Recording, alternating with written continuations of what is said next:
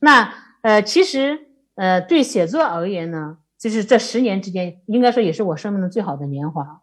那我觉得，嗯，对我的启发是非常大的。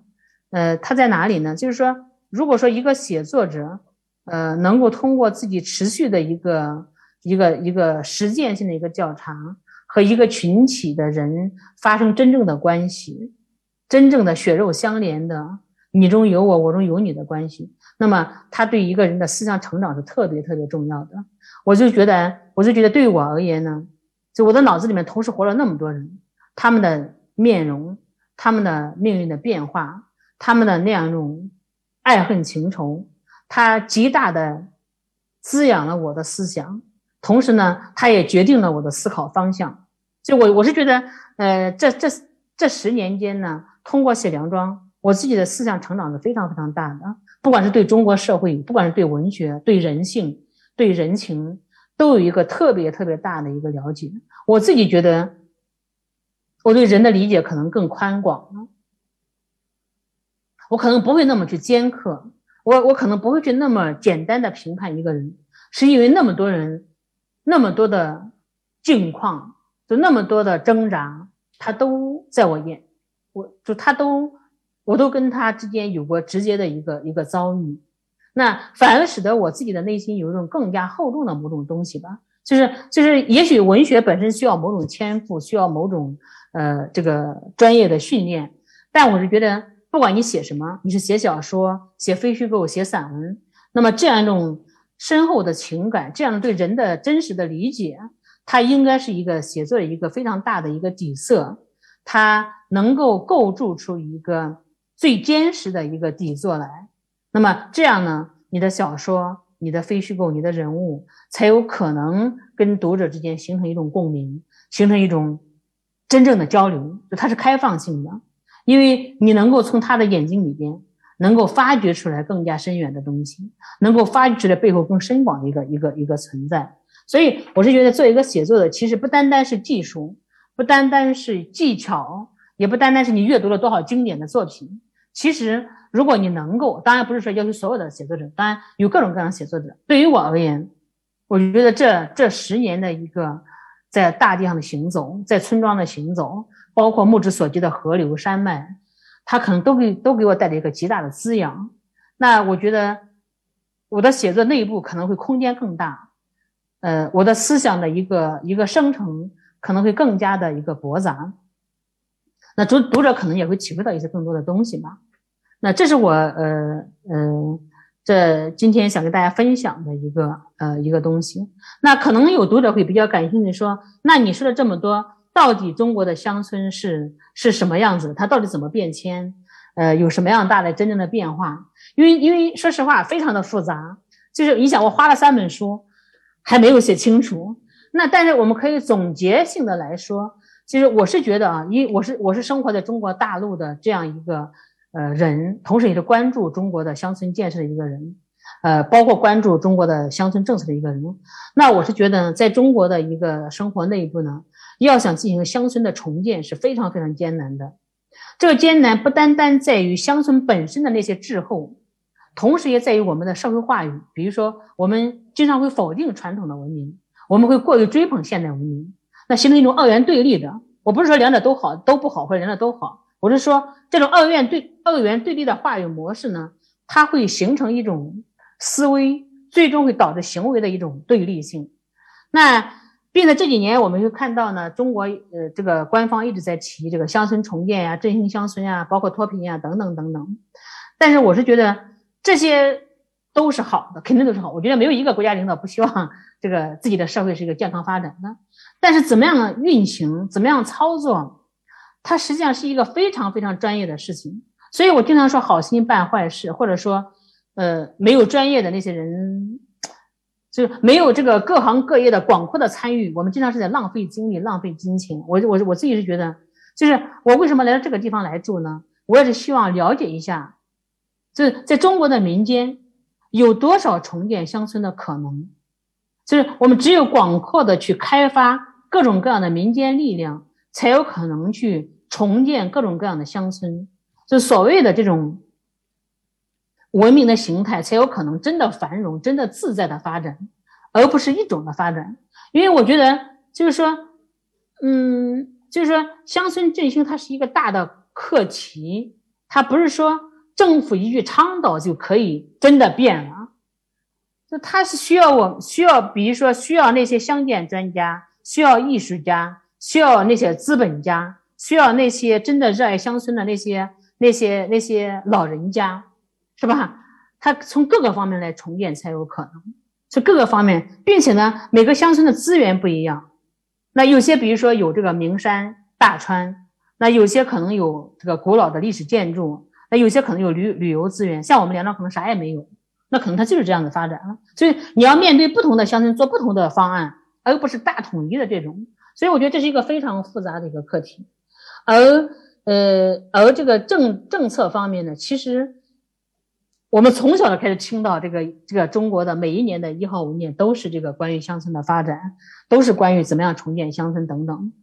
那那我是觉得，就是一些官僚的行为，它往往会阻碍一些自然的一些发展。呃，同时呢，就是要想要像要让梁庄呃这样的平凡的村庄、平常的村庄。那有一个真正的发展，那一定还是在大的制度方面，比如说社会保障制度，比如说户籍制度，都应该有一个基本的、最根本性的改变，这样才有可能。否则的话，永远都是都是异乡的、漂泊的一种这种状态。那么，呃，就是如果说政治可能让绝对的贫穷脱贫啊，就是如果说啊。但是呢，你能否改变一个人内在的精神？能否改变乡村做一个象征体的内在的精神？那这是一个大的、大的、非常难以去完成这个东西，它需要一个持续的努力。所以我觉得，就是说，也许我们的经济上有了长足的发展，这个的确是在发展。这是最起码梁庄现在，呃，基本上不是基本上早就没有饿死人的一个一个，或者说绝对贫穷的状态。但是我们怎么样在？精神上和现代文明之间发生勾连，而同时保持呃乡村的传统的文明的一种状态，这是一个非常大的一个课题。它它需要，我觉得需要我这样的人，需要你这样的人，需要各种各样的人共同去热爱、去参与、去创建，才有可能性的。那这是我的一个基本的理解吧。就是具体的方案我也没有，因为我觉得像像一些政治学家、农村农村学专家都很难去制定一个合适的方案。那我觉得做一个文学者可能更为艰难。我我只是希望通过我的一个持续的书写和观察呢，呃，能够把这样一个内部的一个复杂性，它的内部的一个样态，就充分的呈现出来。那这就是我的书写的一个呃一个目标和价值吧。那好的，我就讲这么多。好的，看有没有读者提问或者什么样。好的，谢谢大家，谢谢谢谢梁红老师的分享啊！梁红老师跟我们分享了他的写作的这个呃。过程，那么其实我们也能感受得到，梁庄它是呃中国那么多村庄当中的一个缩影。那现在的时间，我们就开放给现场以及线上的呃读者朋友们来跟梁红老师互动。那线上的朋友也可以在呃我们直播下面留言，我的工作人员在后台可以看到。那今天提问的朋友有机会会获得梁红老师的签名书一本。好，那我先想那个问一个问题，呃，很简单，就是您现在还保持着回梁庄的这样的一个习惯，对吗？然后大概多久，就是频率是多久会回回去一次？那其实比较随性，因为说实话，现在交通也比较方便，然后也有各种各样的事情，比如说有的时候一些采访啊，包括包括这个呃家里有些什么事情，随时就回去了。嗯，如如果说频率的话，我自己没有计算过，因为去年疫情，二零二零年疫情最厉害的时候，我中间有半年没有回去。但是疫情一旦过去，比如说到二零二零年七月份的时候，疫情不是开已经开始在呃消退了，也可以自由的行走，我就马上回去了啊。然后七月份、十月份、十一月份，我连续回去了三次，最后写这个《梁庄十年》嘛。然后我今年呢，也是上面也回去过两次。嗯，一次是因为工作，一次是因为家庭，还有一次是因为我自己想回去，我就回去了。所以就是没有一个，所以我觉得一个人跟一个地方建构某种关系，就是它是一个越来越自在的关系。就是他，就如果一开始可能有点刻意，就我想书写梁庄，呃，我想这个写点什么东西，但到最后真的完全就是亲人般的，呃，那种关。我现在我现在回到梁庄，就是我在梁庄事件里面写的，就是非常自在，就是梁庄的女儿、梁庄的闺女、梁庄人回来了，到处吃啊、看呀、说呀，就这种状态。所以就是频率是不确定的，但是那个肯定是随时随地的。其实这是一种非常幸福的，不是一个艰苦的事情，是一个非常幸福的事情。好的，那我们现场有朋友提问吗？好，那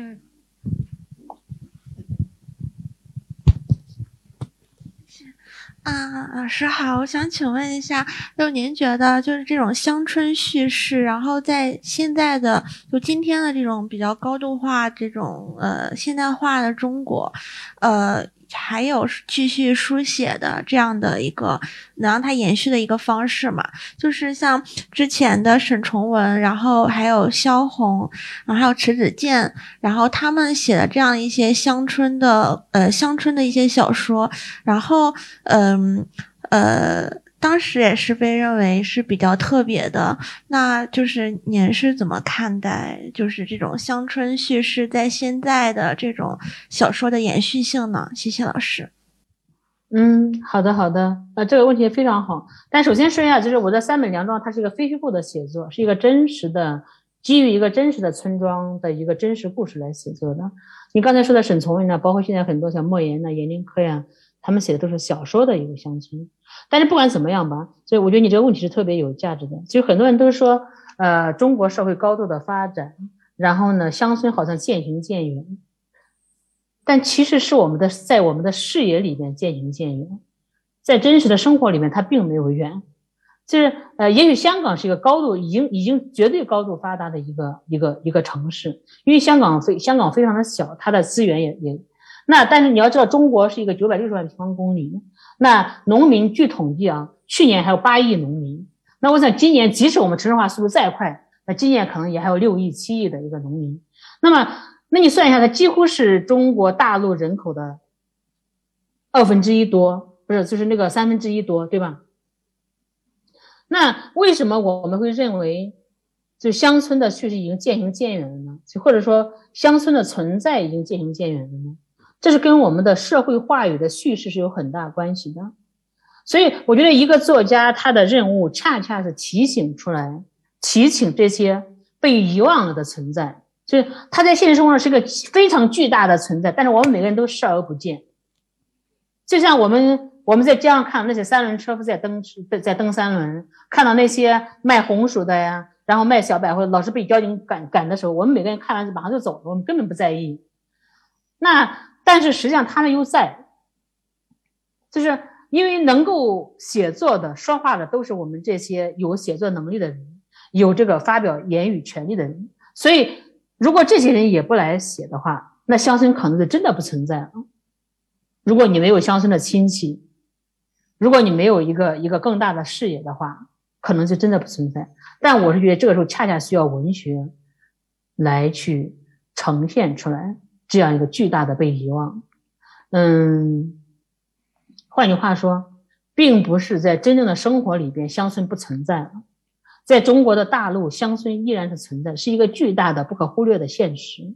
那呃，所以我觉得在文学上，我们的建建树还不够。就不管是非虚构的方式啊，还是小说的方式，还是什么，我们好像我们都在追赶时髦，都在都在书写城市。但是我反过来，我们再想一想，我们的城市真的就是绝对的城市化吗？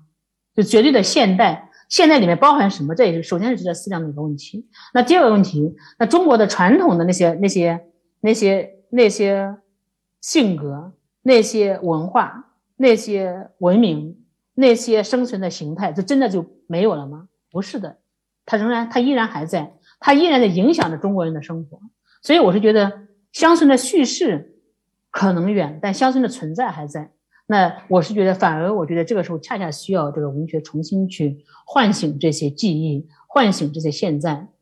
嗯，那就为什么会出现这种状况？其实我稍微想多说一句话，就是说，在大陆，在在香港可能是另外一种文学样态，我就先不谈。那么在大陆呢，你会发现呢，那些有文学写作能力的人，大部分都是县城出身呐，或者是那些呃大城市出身的孩子啊，因为他们本身就没有乡村经验。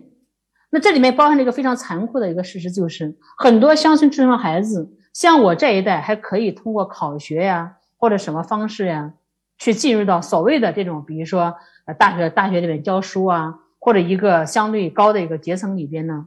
那但是呢，实际上八零九零年代以后，乡村的孩子通过考试进阶到一个更高阶层的这个这个渠道反而变窄了。就虽然我们的生活普遍好了，但是但是整个阶层性阶层反而更加固化了，所以就是大部分乡村出生孩子可能都到了十七八岁就出门打工了，呃，日子过得也不错。但是你说他有数学能力吗？他没有。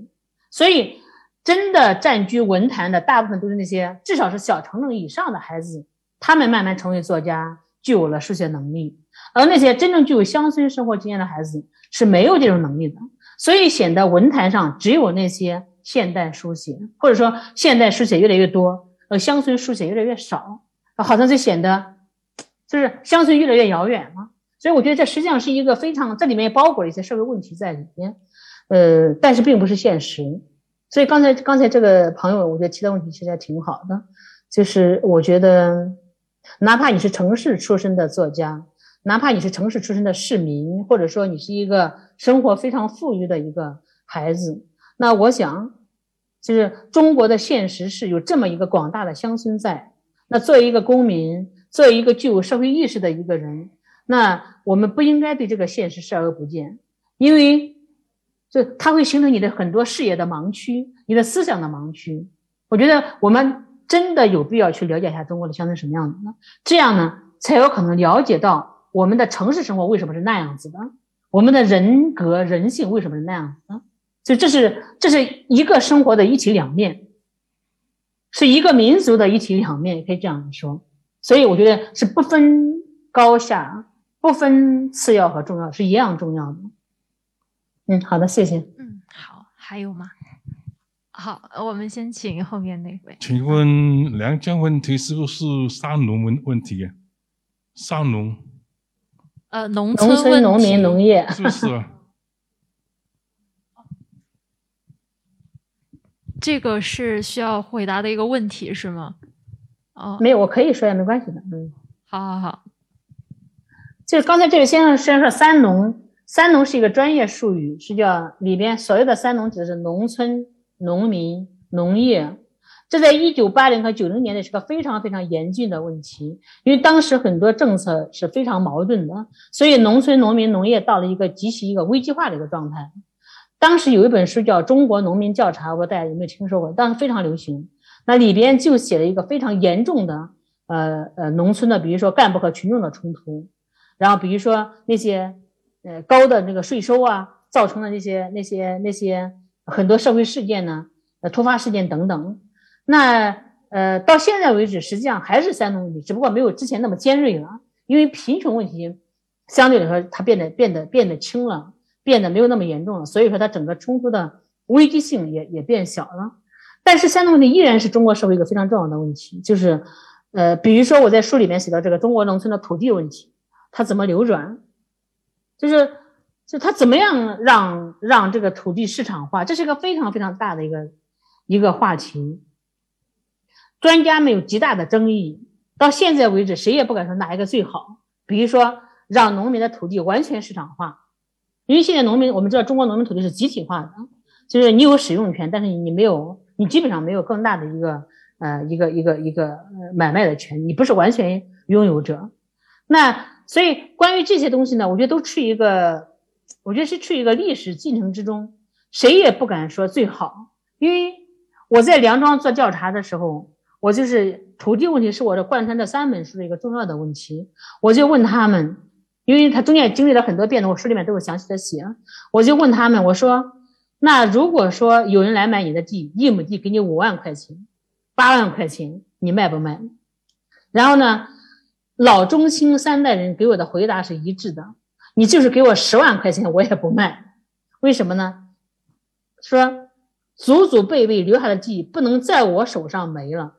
那我怎么跟我孙子、给我重孙子交代呢？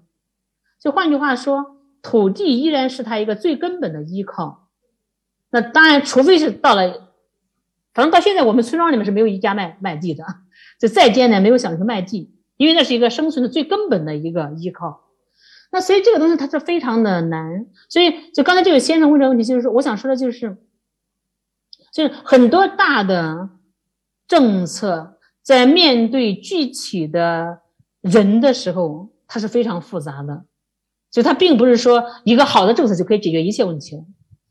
其实其实很少有这样的好的政策，也很难。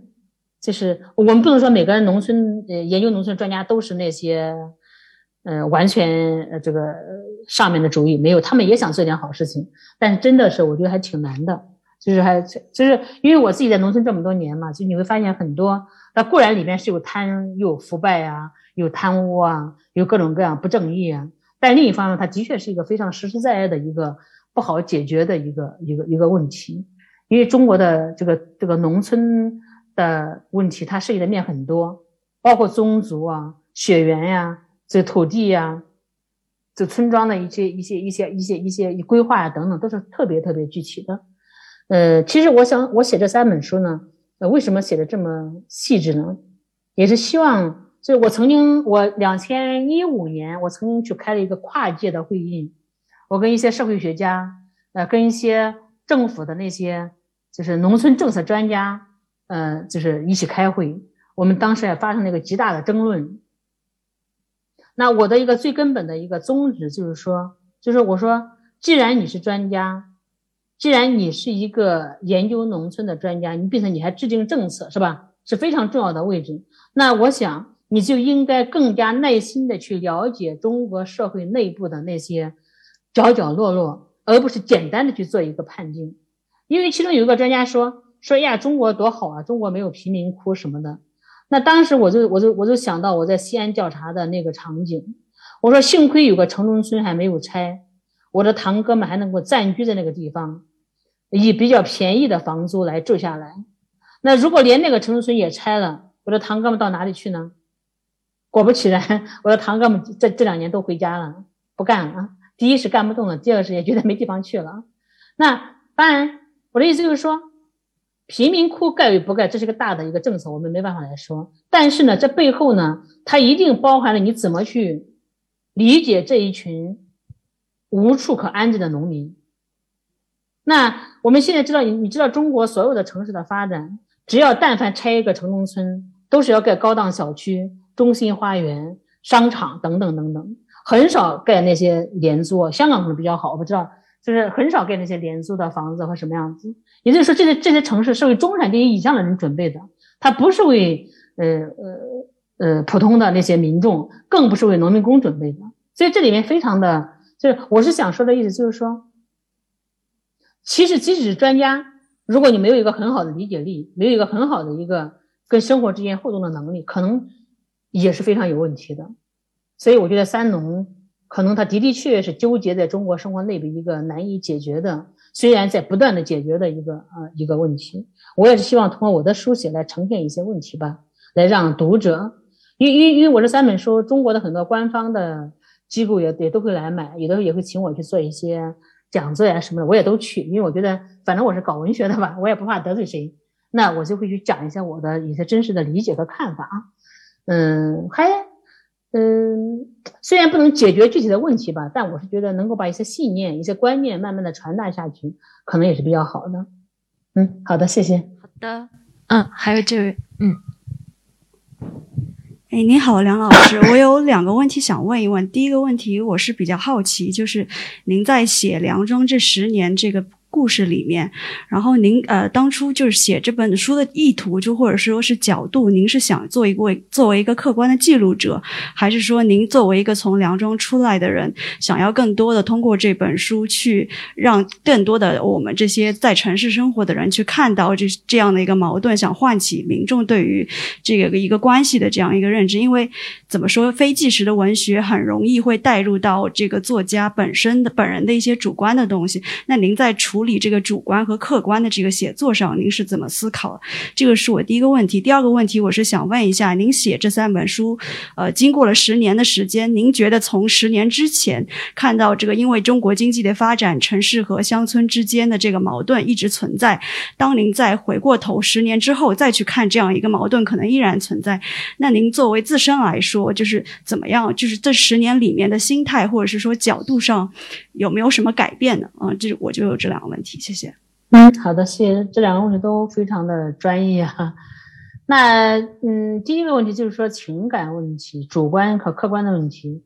那我觉得我在写《梁庄之初》有一点是非常清晰的，我是回到我自己家了，就我不是说一个社会学家，我到了一个陌生的村庄去做调查，那我可以不不带任何的感情。来来来书写，因为他跟我都没有关系，对吧？他只是一个社会调查的对象。但呢，我呢是回到村庄里边了，我面对的是我的吴奶奶呀、侄儿啊、叔叔啊等等。那这种主观的情感是非常自然的。那我觉得，如果你刻意把它抹除掉，对吧？那反而是不自然，是不客观的，对不对？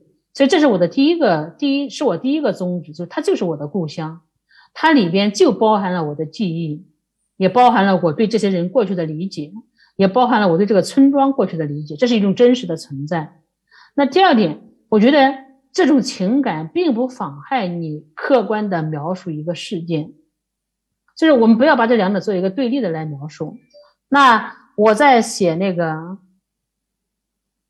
呃，我在写这个这个梁庄的时候呢，那呃，在记录他们的故事的时候，再去。调查那些工厂的时候，那我觉得我是非常客观的。我对里边的数据，我对他们故事的那些所提到的人物，我都是尽可能去一步步去追索，一步步去找。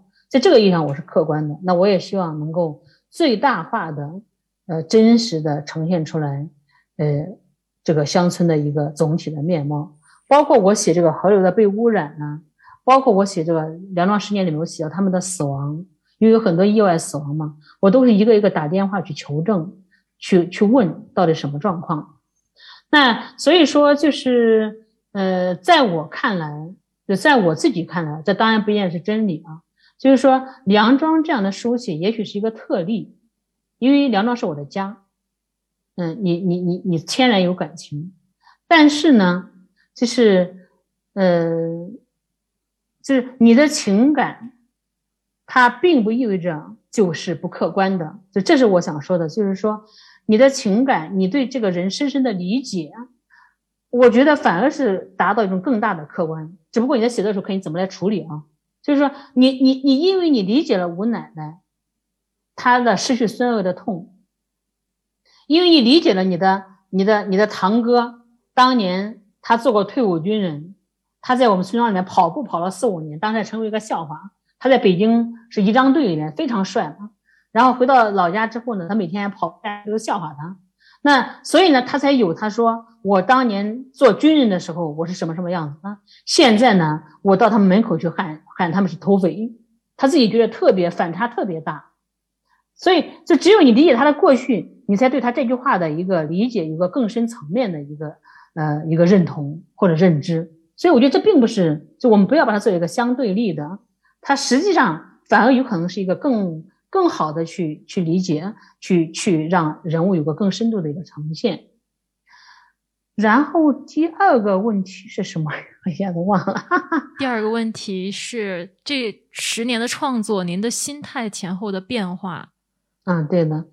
呃，其实变化还挺大的。我在中国这两章里边有一个呃后面有个长长的附录，两万字，我一叫艰难的重返。嗯，我就写了五这五年，从二零一零八年到二零一三年这五年间，我写这两本书的一个心路历程。那我的反思，我的教训，我的困惑，呃，那这是这两万字里面，我非常详细的去去分析了我自己写梁庄的心态。那么一开始，其实说实话有一点点悲壮，因为你真的对农村不了解，你你已经离开那么多年了，你听到的故事，你看到的那些人。他背后有那么那么多的故事，那么多的那么多的眼泪和那么那么多的那些让你去更深思考的东西，所以也非常震惊。那然后呢，到了《出张庄记》的时候，那是一个更大的震惊，因为对社会的结构如此的复杂，你也是仿佛进入到一个万千这种呃思绪里边，万千的线索里边，你一点点去把它抽抽取出来。那同时呢，自己还老觉得想做点什么事情，就是觉得哎呀，你既然写了梁庄，那为什么不去改变一些什么事情呢？那但是又非常的艰难，所以这十来年间，其实我经历一个非常大的一个思想的变动，就是我从一个我我有段时间是参加乡建是非常多的，就我跟着他们一起去全国各地去做志愿者呀，然后去讲课呀。那后来慢慢我又退出来一些，就往后退了一下，是因为我觉得太艰难，太艰难了。就是我好像我还更适合做一个书写者，我真的觉得要想改变一个地方，要想去做一些观念的渗透，那真的需要一个极大的行动力。呃，所以我特别佩服那些具有行动能力的人，那些做乡建，我我我对他们都很多了解，包括这一次，我也是跟那些呃他们的项目的负责人跟他们聊天，去去看一下他们的思路，去问一下他们所面对的困难等等。嗯，所以我我我把自己定位在一个书写者的一个一个角色，实际上是我的软弱，但是也没有办法，我只能这样子来做。呃，那另外一个方面呢，就是我自己的情感变化也是非常大的。其实我从一开始的有点悲壮啊、紧张啊，到现在其实我是非我是相对放松的。那一方面是我越来越深入的进入了梁庄，我觉得越来越如鱼得水，我好像进入回到梁庄也我是梁庄人，在这生活。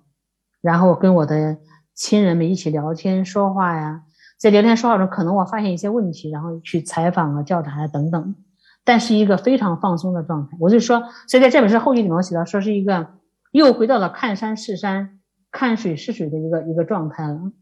嗯，我喜欢这种状态，因为我觉得可能更加个人化，也更加嗯能够去发现。人的内部的那些东西，就更有共情能力，就这是我现在这个状态吧。嗯，好的，谢谢。好，谢谢。好，这位朋友，差不多了吧？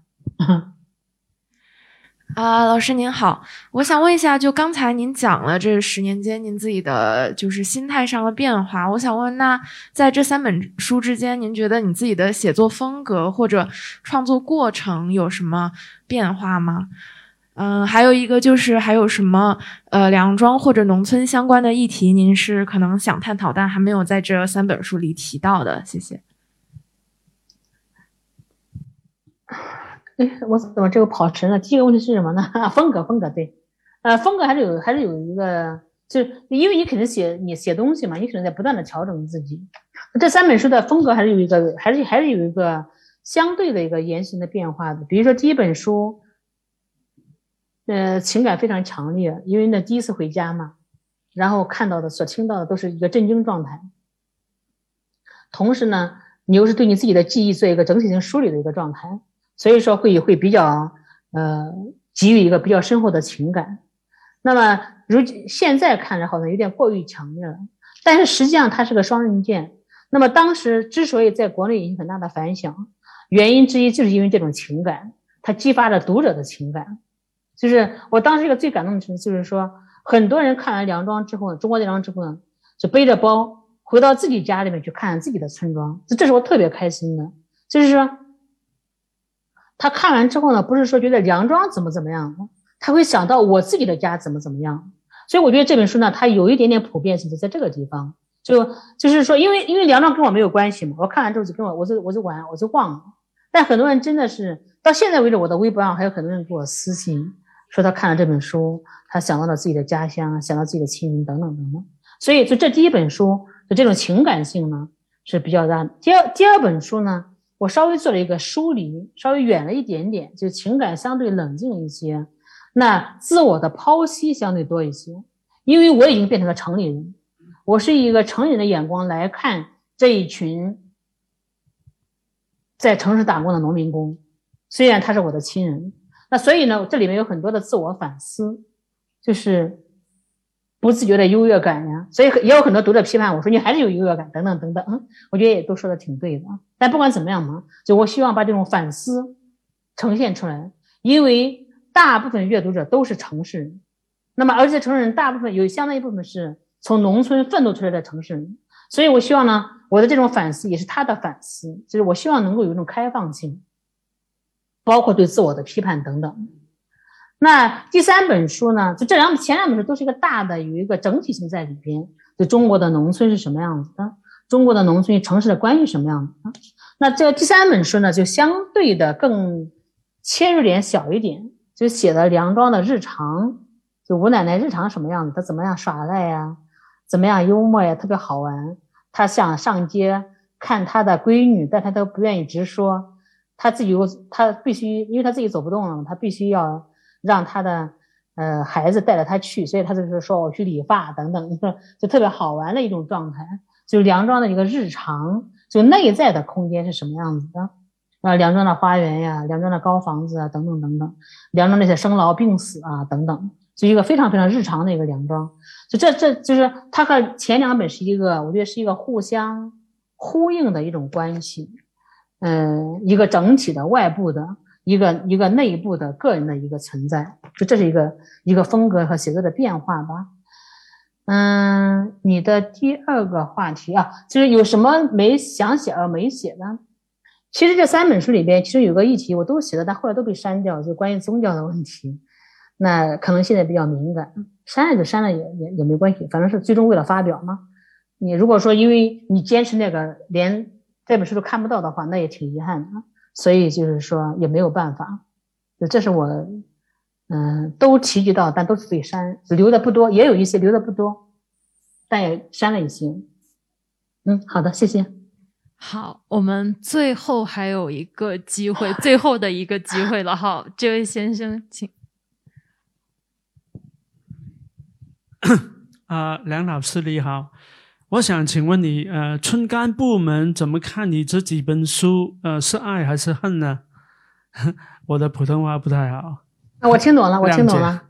那村庄的人看这本书是爱还是恨呢？呃，不恨，都是爱。因为因为写这三本书呢，我跟他们的关系呢就越来越亲密，就是越来越亲密。呃，包括这本这呃，就是我现在每次回家，我都会告诉他们我要写什么，你你好好的考虑一下，你的回答是什么。你就把你的内心真正的想法告诉我，你千万不要去那个什么。然后呢，我的那些堂弟啊、侄儿啊，都会特别认真的思考两天，然后给我打电话或者叫我去说：“哎呀，我是这样想，一二三，一二三。”所以我觉得特别开心的就是呢，因为我写这几本书呢，我在村庄里面走来走去的，呃，凡是我采访到的，并且是持续采访的，他们都跟着我一起思考，我觉得这是我特别幸福的。呃，这其中那个吴这个吴奶奶的一个大孙子叫梁安，也是这三本书里面贯穿始终的人物。他现在呢都会非常的自觉的自我剖析，就说他他因为得了抑郁的那个那个那个有一点症状嘛，所以他就回老家了。那现在过得非常的好，他觉得在城市的城市的压力非常大。那他到乡村呢，回到老家呢，意外的找了一个新的空间。他就给我分析他怎么想的。那我觉得不是大家所想象的，好像把一些隐私，当然一些隐私呢，我是有分寸的写，我不可能把别人的隐私全部的毫无遗漏的写出来，那因为因为你还是要保保持人家的脸面，所以说我是基本上就是那个，呃，那个一些有分寸的处理，这是我一开始就就特别讲究的一个地方。那另外呢，就是说，慢慢的我的写作变成一个开放式书写，所有人都在参与。然后都在跟我一块思考，我觉得也是挺好的，所以没有恨，真的是没有恨的。包括现在我回到村里边，那很多写过的一些故事，包括一些矛盾呢，大家都哈哈大笑的，然后觉得那就是这样子的，可能心里面也会稍微有点啊，觉得你怎么这样来写？但是因为我用的不是他们的一个，就是我稍微做了一个处理，就是人物的关系啊，我做了一些处理，就大家面子上都觉得，呃，都是不会说更加去深究啊，怎么样子的。也不会涉及到真正的个人隐私，所以这一点我觉得还是挺，我还挺开心的吧。嗯，好的，谢谢。谢谢谢谢梁红老师，我觉得今天梁红老师真的是每一句话都非常的真诚，跟我们剖析了他心里的这个心路历程啊。然后今天我们的讲座虽然到这里了，但是我想我们对乡村的观察，对乡村里的人，还有在城市里的农村人的呃一些观察，或者是呃去呃思考，还是会继续下去的。那最后的时间，我想问一下梁红老师有没有什么话对我们今天现场还有在线上一起听您讲座的读者朋友说的。嗯，好的，嗯，首先非常感谢大家在这么一个吃饭点，就是对该吃饭，大家都没吃饭，然后来来来来听这个讲座。那么我觉得能够听的人，可能都是心怀某种想法的人。呃，我自己觉得，就是不管我们生活在哪一个城市，哪一个空间里边。那如果我们能够，嗯，对我们自己生活以外的生活有一种更宽阔的了解的话，那么我想我们的生命会更加的丰富，我们对社会的理解可能会更加的深刻。那同时呢，我觉得如果我们能够去深度参与到另外和你自己无关的生活和生命之中，那本身也是一个非常非常具有幸福感的事情。那它会使你更有创造性。也会使你的生命更加的宽阔。我希望大家都能有这种宽阔和这种可能。好的，谢谢啊。嗯，谢谢谢谢梁红老师。哎呀，您今天辛苦了。然后呢，我们也谢谢今天来到现场的朋友们，谢谢线上的朋友们，今天一个半小时的陪伴，谢谢大家。好的，谢谢。